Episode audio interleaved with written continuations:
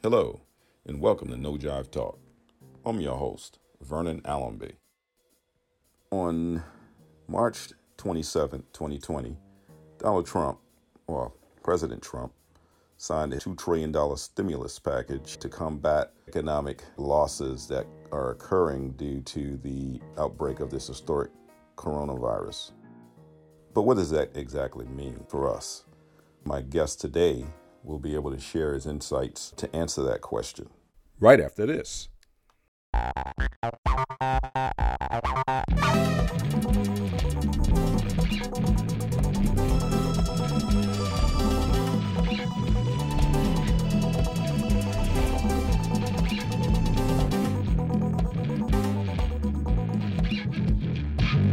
No Jive Talk. Mister Jerry Lee of the Minnesota-based Lee Financial Group is a world-known certified public accountant with many years of experience in both taxation, international, national, and financial planning. Mister Lee is also a faculty member at a private liberal arts college and the Minnesota State University system. I've known Mister Lee for many, many years. He's a good friend. Welcome, Mister Jerry Lee. Hey, Jerry. Hey, what's up, Doc? All right, how you doing? I'm doing good. I'm doing good. Yeah, I'm gonna try to uh, get get a little different sound here. Uh, can you hear me? Yeah, yeah, I hear you fine. Okay, great. Yeah, so we're just gonna have a discussion, you know? Sure. Nothing, just very, very, very relaxed, very informal. Yeah. So, how was your day? Man, busy day. Good. Yeah. So. Well, anyway, uh, you know, because I don't want to, I'm not going to keep you too long, and I and I don't want to, uh, I don't want to miss the opportunity to to kind of get some understanding about what's happening here uh, with this. Um, um, I, I know you did it. Is it called a stimulus, or is it? Uh, I'm not sure what the call is. This financial injection. Yeah, it's uh, quite an interesting way in which they've couched it. Uh, they are treating it as though it's a stimulus package to get the economy moving again, and there's a lot of moving parts to it. But the part that the consumer is seeing is the fact that they are giving a recovery rebate. And what it is is really an advance on your two thousand twenty tax refund. And that's one of the reasons it's coming from the Treasury, and that's one of the reasons that it's being run and managed by the Internal Revenue Service. Oh. So, yeah, so accordingly, uh, what you will find is that individuals who are going to get a refund next year may find their refund reduced by the amount of the advance that they received. Okay. Well, that's good to know. Yeah. Um. That's Yeah, and there's also a caveat, so there's a kind of a two-edged sword in that those who do not have a refund that is adequate to cover the advance, allegedly they will not be requested to pay that back. Okay, so that aspect of it would be forgiven, um, you know, providing that there isn't sufficient refund. I'm sure that would be a concern. Uh, especially if this is an uh, involuntary kind of acceptance. I mean, I, I guess you can't call the I R S and say, I, you know, I, I opt out of this uh, this this this um, uh, stimulus or this right. check. Yeah. Okay. Interesting. Interesting. Yeah. True. Yeah. If you take it through in terms of the economics of it, it's that well, uh, we're sending everyone money. But those who really don't need the money, we're going to take it back from them. That's really the aspect of it. So so really what we have is money that's being advanced to the public, uh, to the taxpayers. Uh, so one of the reasons they're sending it to, quote-unquote, individuals who are taxpayers who have filed taxes, because the likelihood that those individuals will possibly have a refund in the following year. So if they do have a refund in the following year, that is sufficient to cover the advance that they've given them, because this is an advance, it's not free money, uh, they will request to receive that rebate back. So it's very similar to, uh, you know, the rebate that we had in the two thousand eight year, where we obviously had some challenges with the economy, and they sent people money. You know, they gave them the, this quote unquote advance for their refund. So it's a very similar hmm. situation. Um, no, and the expectation, okay. yeah, the expectation is that those that are going to receive a refund obviously are those who are better off, well off, et cetera. So therefore they have the ability to pay that money back. The hope is that people will hope is that people will take that money and spend it locally at their restaurant, at their, you know, Starbucks, uh, and consume, and that's essentially what they want people to do. Surprisingly, yeah. I've asked some people what they plan on doing with the money, and some say, "Oh, I'm just going to put it in the bank." but uh, but uh, we'll, we'll we'll see though. Uh, so we'll we'll see how how it plays out. Yeah, one of my concerns is the aspect of if we have additional money put into the marketplace, will that impact the aspect of inflation, where we have, you know, people chasing after specific goods. And we may have even seen that locally, where as you go to your grocery store or your uh, store where you buy your normal things for your day-to-day living, you see that, wow, suddenly, uh, you know, bleach is more expensive, and suddenly, you know, this is more expensive, and that is more expensive. And some of it has to do with gouging. The other part has to do with, okay, we now have all this additional money, so why not uh, ask for additional funds for those resources? Well, I, I, I know that I heard at least, and, and maybe it's just limited to this, you know, to this crisis, so to speak, um, or, or during the occurrence of this crisis, that there would be, that it would be considered illegal to, to gouge, to price gouge. Um, maybe, maybe at some point, you know, those protective measures come off and, and things change. But then again, I mean, I mean, when you think about it, are we, are we really talking about a lot of money? I mean, a twelve hundred dollars, I'll, I'll use the term stimulus. I guess that's what they yeah. called it back in two thousand, you know, the two thousand seven, mm-hmm. two thousand eight. Uh, yeah. You know, it's, it's not like it's it's not like a windfall, but that's something that's going to be an ongoing process. That's just a one-time payment. Am, am I correct? Uh, that's correct. Well, if you think about it from the aspect of, you know, you have twelve hundred dollars up to thirty-four hundred dollars that's being paid to folks. So that's okay. uh, yeah. So so if we have a, you know, a family of four, then they're they're getting uh, you know, twelve hundred dollars for each the husband and wife, plus, you know, five hundred dollars for each child. So So it, it can be a considerable amount, uh, given the fact that we have other things that have been suspended. So we have car dealers who are saying, oh, well, you don't have to make your car payment. We have some landlords who are now saying, oh, well, you don't have to make your, your rental payment. You have, you know, other things that are going on in the economy that are, people are suspending those payments. And now people feel that, oh, I can go out and consume with this money. But the question is, is how are we actually going to catch up, or will we catch up? Right. Yeah.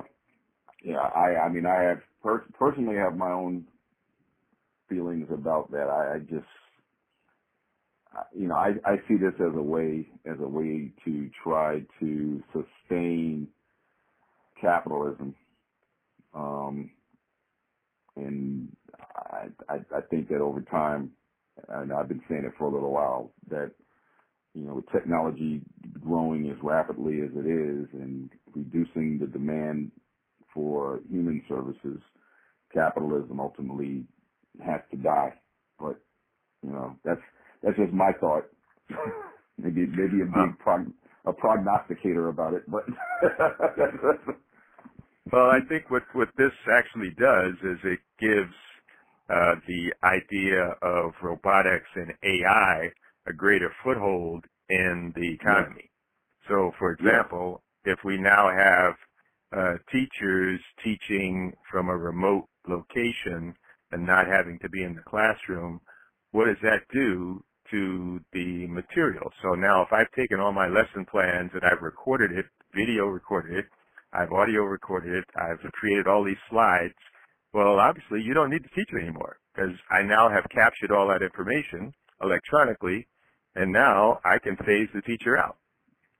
So, and if we have a situation where, oh, well, we have a pandemic and people can't uh, be around each other, well, hey, that just advances the aspect of, you know, uh, automobiles that are driven by computers. That advances, you know, all the other things that we look at that people say, oh, well, I'd never do that. Well, yeah, well, maybe you now have to have the truck being delivered by, you know, a robot. And there's no truck drivers anymore because it's too dangerous. Uh, you know, your product that's being manufactured in the plant, well, we don't need a person we, we, because it has to be sterile, so we can have a computer do all else. So ultimately, we have the opportunity to try to diminish people and getting rid of people and advancing machines and technology. And yeah. now we have an aspect of, well, what are those people going to do? So this is, this is a period of creativity where people are going to say, hmm, how can I creatively now manage my business without people? and, and if that happens, and if people get more and more creative and realize that, wow, that actually saved me money, what does that mean ultimately to the economy? Yeah, this, this, this one event, as I see it, this one event, you know, whether by, by chance, by accident, or on purpose, um, it's, it's forcing the vision and the use of technology and showing by demand, ultimately, that, that it can work and how it can work. And, and, and, and, I, and on the other side of it, I, I, I'm thinking to myself, you know, what industries are ultimately not just short-term affected, but long-term affected? Mm-hmm. I, I've asked a few of my friends the question, if if you were to get an all clear today and it was safe to go back in the water, so to speak, you know, how many people would how many people are, are, are going to be ready to go back into the movie theater in a crowd, mm-hmm. you know, without the thought in their mind that there still may be a virus lingering, mm-hmm. Mm-hmm. you know, uh, right. or even going to a restaurant, you know, mm-hmm. or any kind of large social event. Right.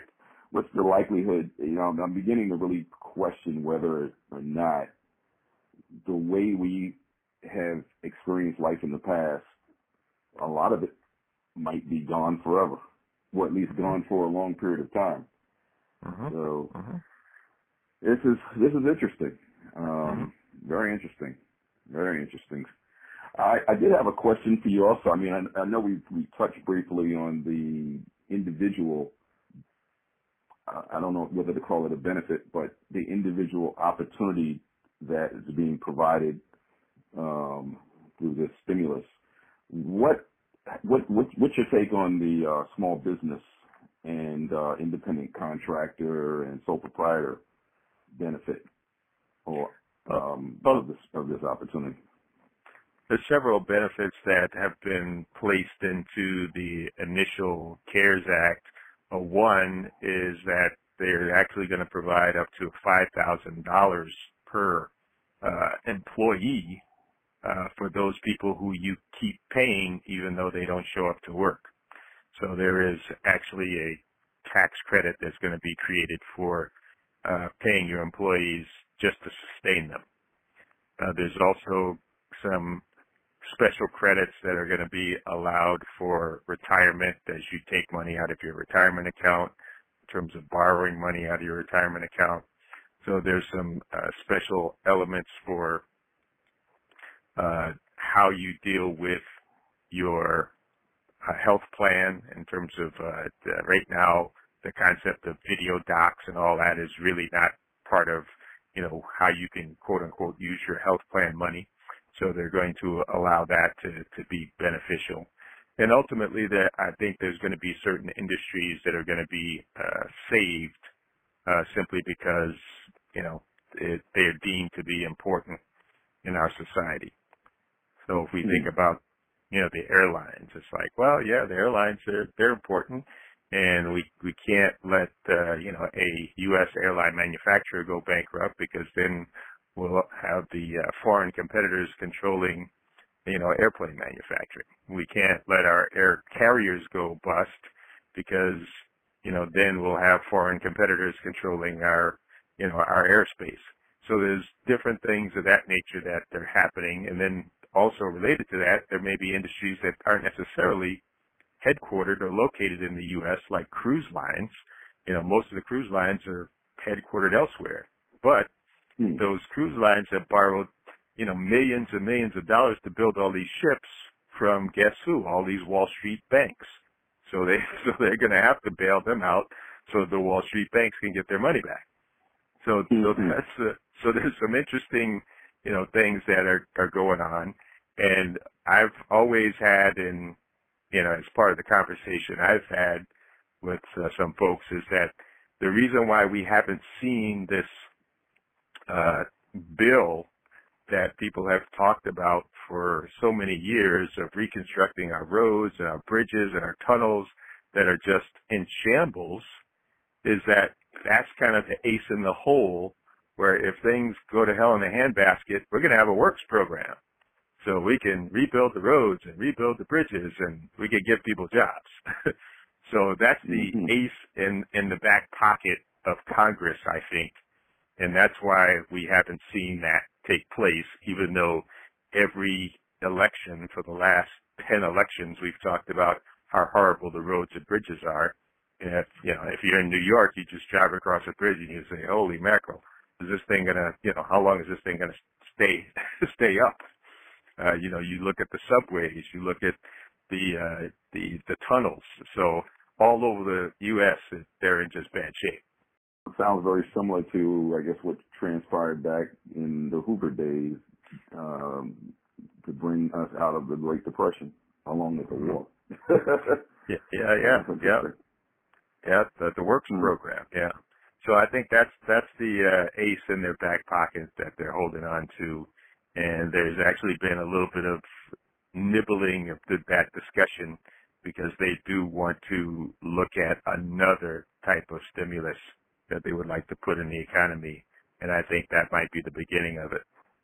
I have a question, and you know, just curious to hear your thoughts. Um, just did some quick figuring this uh, this morning. Uh, the national G D P for twenty nineteen was, I believe, twenty-one point nine billion dollars or so. Uh, there's a, this is a two trillion dollar injection into the economy. Uh, my question. That's that's that's almost ten percent. My question mm-hmm. is, where does that money come from? Where did that money come from? Oh, it's, that, it's, that's a it's, lot of money.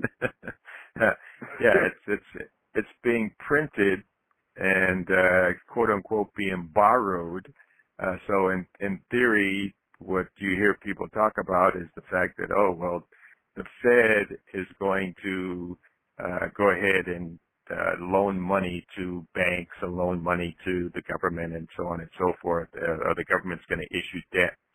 So some of it will be debt, and some of it will be just money that will be just printed, and just, uh, you know, as as uh, my term that I often use, it's uh, P F A, you know, pluck from air. So this is money that they're just going to print. Well, that's interesting, and, and, and I guess going back to your question of inflation, um, I, mm-hmm. I mean, when you when you print money like that, mm-hmm. I, I, I, it's it's like diluting a stock. I mean, you're you're literally mm-hmm. diluting the value of the of the present dollar. Right. You know? Yep. Mm-hmm. That's that's crazy. At what yeah. point does it end? You know, I would question, why is it that it seems like there's so much investment in uh, commercial and residential real estate in the United mm-hmm. States mm-hmm. by foreign countries, because it just didn't make sense to me, especially not here in New York, uh, mm-hmm. you know, where condo units might go for three thousand dollars, four thousand dollars a square foot in the New Hudson Yards uh, uh, area here in the city. Mm-hmm. It didn't make economic sense, so I couldn't understand why this was happening. But I, I, I read an article that mentioned that the real estate, okay, has little, literally become the banks of capital for the uh, foreign investors. Uh, lo- well, I guess local local investors, but also foreign investors as well. Because, as I understand it, the real estate will hold a value, okay, and increase with inflation or decrease with whatever new currency that might come into play if if that if that were to occur. Had you ever heard it heard it like that, put that way? Well, I think the there's you know I look at it as a two-edged sword. Uh, one is that uh, you know if we have too many foreign investors, then we can look at the aspect of saying, oh, well, these people are buying up America, and so now we have to crash the real estate market to get them out so we can buy it back. So that, that's one aspect. The other aspect is that, yes, uh, if we can control the real estate in a geographical area, and that particular real estate, they aren't making any more of New York, you know, they aren't, uh, you know, making it any bigger, and we have a mass concentration of people, and the demand continues to grow because people keep moving into the city, then it kind of gives you a some, somewhat of a stable opportunity in terms of a real asset. So I, I look at it from, from that aspect uh, and the fact that, you know, cyclically what's going to happen is that we're going to have, you know, this population boom and bust. And so we have to think of it in terms of uh, what can I pass on to my uh, next generation, and the fact that there's, you know, no more essentially estate taxes from a federal point of view. Uh, pretty much you can pass on whatever those assets are, that you're, those real assets. So that's a, a real benefit. Interesting. So, that, so, so the estate tax has been eliminated? That's pretty much eliminated. Yeah, yeah. If, if you if you think, think yeah, and uh, and if you have a sophisticated enough attorney, what you can do is you can buy a uh, life insurance policy to pay off the uh, taxes if there are any. Wow. I feel at some point, because it, obviously this this discussion was was to be directed, you know, towards this two trillion dollar stimulus question, but it sounds like there might be some opportunity to, you know, hopefully get some additional insight from you regarding um, the tax system. I mean, I had no idea that that, that was that had been eliminated, and, and what potential effect that might have on uh, the wealth of our listeners moving forward, or, or potential growth in wealth moving forward. Yeah, there's there's some really really interesting things that uh, people do, uh, you know, charitable remainder trusts and all kinds of interesting things that uh, where they have an asset that they say, okay, we're going to essentially use use up the the asset as much as we can, and uh, and we're going to basically donate it to an institution, but we get to use all the benefits from the asset as long as we're alive, and get a tax deduction for the contribution. So there's there's some crazy laws out there. Wow. Yeah. Interesting. Hey, nothing beats knowledge. Yeah, yeah. Wow. Yeah, I, I, I just, you know, it's the current situation that we have is, is very interesting in that we're trying to get people to somehow consume and spend money. And usually, you know, the idea is that if you if you get free money, you usually spend it. And it's like the person who goes to the casino and they say, oh, well, I'm only gonna, you know, gamble my hundred dollars. They gamble the, you know, the hundred dollars. They win two thousand dollars, and they turn around and they spend the two thousand dollars back to the casino. And that's essentially what what they're expecting to happen, is people are going to take that free money and go ahead and spend it. You know? Yeah, if you look at it. If you look at it under, you know, typical situations, a lot of used cars get sold during, you know, during tax run, refund season, um, because a lot, a lot of people, a lot of people take that refund and they go out and buy buy a car, mm-hmm. uh, whether it's a new car or used car. But mm-hmm. so I, I guess with with that premise in mind, I can understand it. I I don't know if that will be the case if things aren't resolved to the point that people are able to go back to work under normal circumstances, mm-hmm. you know, and not necessarily just receiving a check while they're sitting at home, mm-hmm. but to know that at a certain point they will go back to work. Mm-hmm. Right. You know, um, I don't know. I, I guess that's for the that's for the listeners to to chime in on. I'd be curious to to hear the comments about that. Mm-hmm. Well, I think see, that's see the what, other reason. Yeah, I think that's the other reason that they want to have a part two to this, uh, in case things don't necessarily work out according to the initial plan. You know, one thing that they keep talking about is these particular models that they've worked on and these projections that they've done, but they have not shared any of those things with the general public. Right. Uh, so, which is kind of interesting to me, is that, well, if you've got these models that say this and say that, well, why don't you share them with us? You know, if you have one model that says, oh, yeah, this is going to double every, you know, two days or whatever it is in terms of the people that are going to be impacted by this, and it's going to, you know, peak, and we're going to have, you know, more people than we have beds, and then it's going to continue on and all this. It's like, well, what are those numbers, and what do they look like, and what, what do they actually say, and what's the worst case and what's the best case? You know, give us the information. How do they? How how is a model developed when you don't know what the future is going to look like? You know, even if, even yeah. based on even based on an experienced past. You know what I'm saying? I mean, nobody knows what the future is going to look like, but mm-hmm. but but but at least you can project into the future if you have it, have an experience have an experience of something in the past. Mm-hmm. Well, there's, in, in I mean, this situation we don't have it. Yeah. Well, I mean, that's our financial models are created all the time. Is that, you know, we have basic assumptions, and you have a set of assumptions, and you go from that set of assumptions, and you make the projections. And oftentimes when you do a plan like that, you have a best case, worst case, and most likely case. And those mm-hmm. are being being developed. And right now what's happening is that uh, because there's a lack of continuity from state to state to state, each state has their own model. If we had a national plan, then we could have a national model. And so what you'll find is that New York's, you know, plan and their model that they have is going to be completely different than Texas's model, because there's no standardization in terms of how we've decided to handle this. So, well, and here's another here's another question or another uh, point to consider. This this isn't a national event. This is mm-hmm. we are we are a player in a mm-hmm. world event. Mm-hmm. Yep. and and if we're going to build a financial model, you know, even even even nationally, um, how do we do that without including the effects of the world economy on our national economy? Well, that's that's part of the assumptions that, that you have to throw into this thing.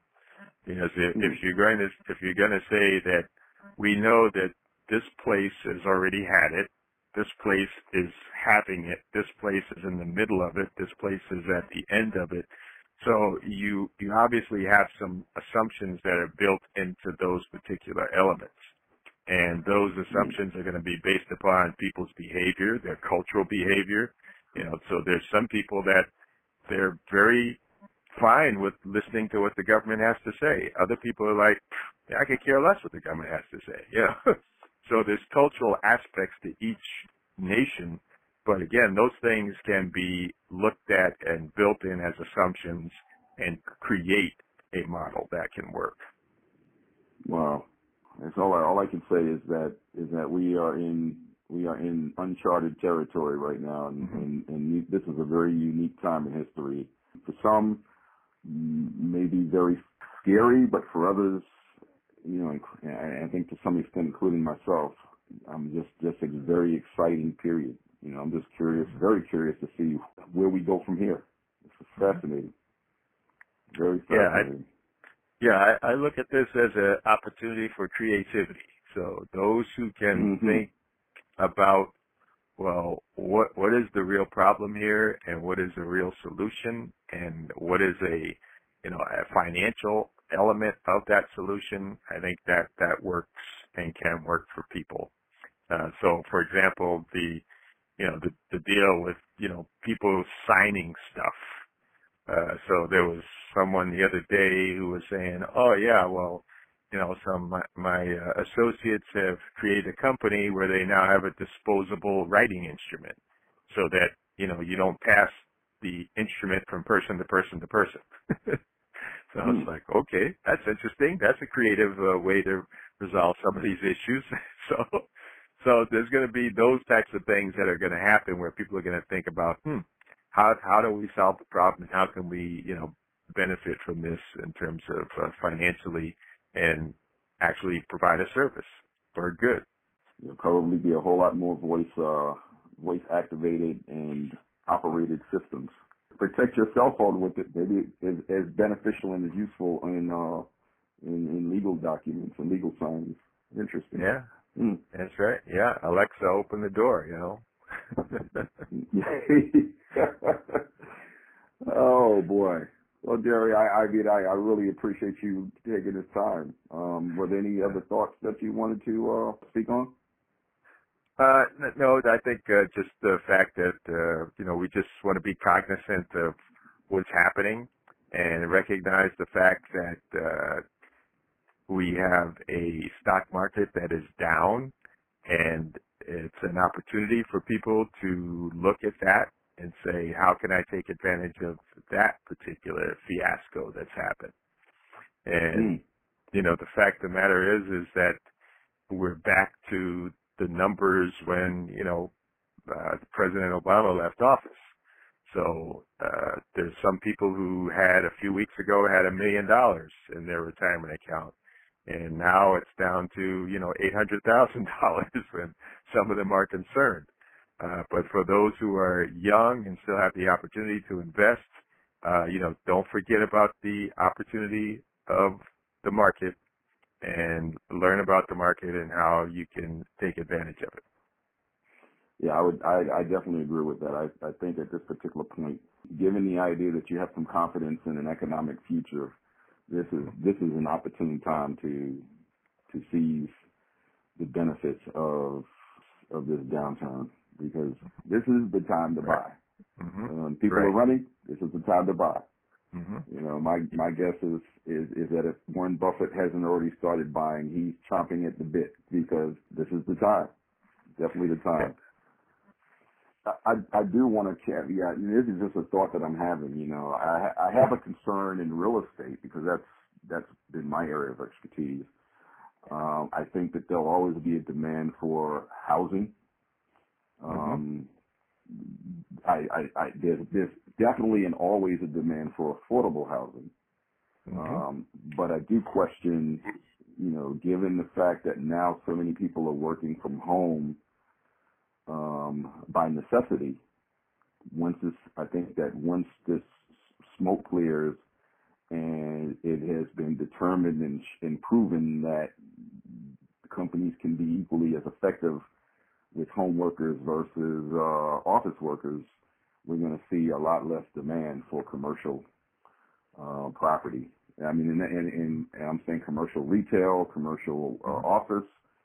Um, my only, my big concern with that is, even though there will always be a demand for residential housing, the the maybe because of the lack of demand for commercial and retail, you'll see um, pressures put on, especially the higher end residential, because now you have other properties coming on the market that'll probably be developed to meet those demands, like quasi um, uh, living office type, or living, you know, uh, ho home living commercial mixed use type mm-hmm. properties.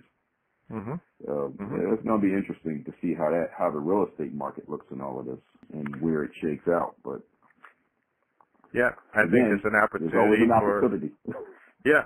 Yeah, it's it's an opportunity for for people to start thinking about uh, how they're going to approach uh, properties in terms of residential properties, redesigning them so that they have yes. you know or, you know workplaces inside those residential homes.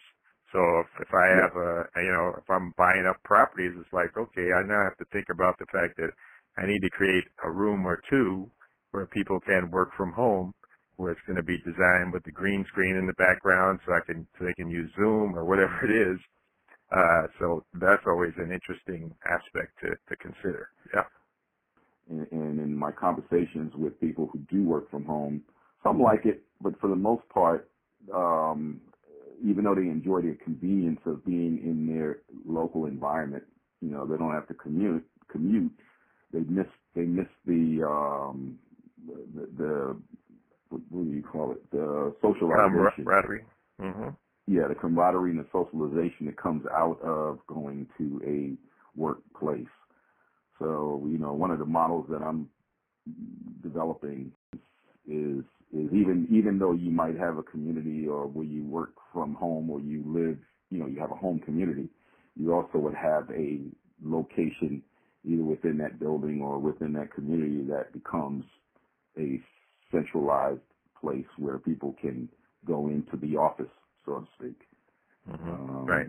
It would just a gathering shared, place. It would be a shared, a gathering place, exactly. Mm-hmm. Yep, a gathering place that's outfitted mm-hmm. to provide the services of an office, similar to WeWork, mm-hmm. I guess maybe a scaled-down version of a WeWork type mm-hmm. property, or or or, or cooperative uh, type property, mm-hmm. like take an existing office building and you know you convert part of it to residential, and then you maintain a part of it as commercial, and you you know leave your apartment, go downstairs, and you're in your office, so, right. so mm-hmm. something like that. Yeah, sweet. Yeah, because I think that sweet. socialization aspect of it is is very important, mm-hmm. or at least, at least that's what I'm that's what I'm being told by the by the surveys that I've been doing. Right. Yeah, pe- people need people. You know, I think Barbra Streisand had that song years ago. People who need people are the luckiest people in the world. Yeah, well, I, I, I in the in the conversations that I have been having, and I don't know what your experience is, Jerry, but I have I have definitely found and am using FaceTime, and I just you know have Google. What is it? Google uh, something. I think I just. installed on here. You know, you have WhatsApp. You have all of these mm-hmm. different video chat uh, uh, apps that up until now I didn't pay any attention to. Mm-hmm. And I find now it's the only, or Google Duo, that's it. It's right. It's, it's, it's the only way now to, to physically, well, not physically, but at least visually feel that you're having a physical c- connection with somebody. Mm-hmm. It's amazing. Right. Right. You know, so it, so it, just in that, and in the conversations that I'm having with my friends and family, you know, we, we realize just how social we are and how, right now, uh, how unnaturally disconnected this experience is making us. All right, all right. Well, listen, man, I really enjoyed uh, you, uh, this conversation, and you're taking the time uh, to, uh, to to have this discussion. Hopefully, you know, uh, our listener, listening audience will appreciate it as well. And uh, if there are any comments, um, is there an email address, or or did you want to provide any kind of uh, contact information? Yeah, I mean, if, if people would like to, uh, you know, check me out, uh, I think I'm uh, I'm on uh, Facebook, uh, Lee Financial Group. Uh, just drop me a line. Okay, excellent, excellent. Well, uh, I appreciate yeah. it, man. This was good. Yeah. Yeah, next time let's talk A I. Well, there you have it. Hope you enjoyed this episode of No Jive Talk. If you did, please share it with your friends. And don't forget to drop us a comment. We'd like to know how we're doing. Look forward to presenting our next episode of No Jive Talk.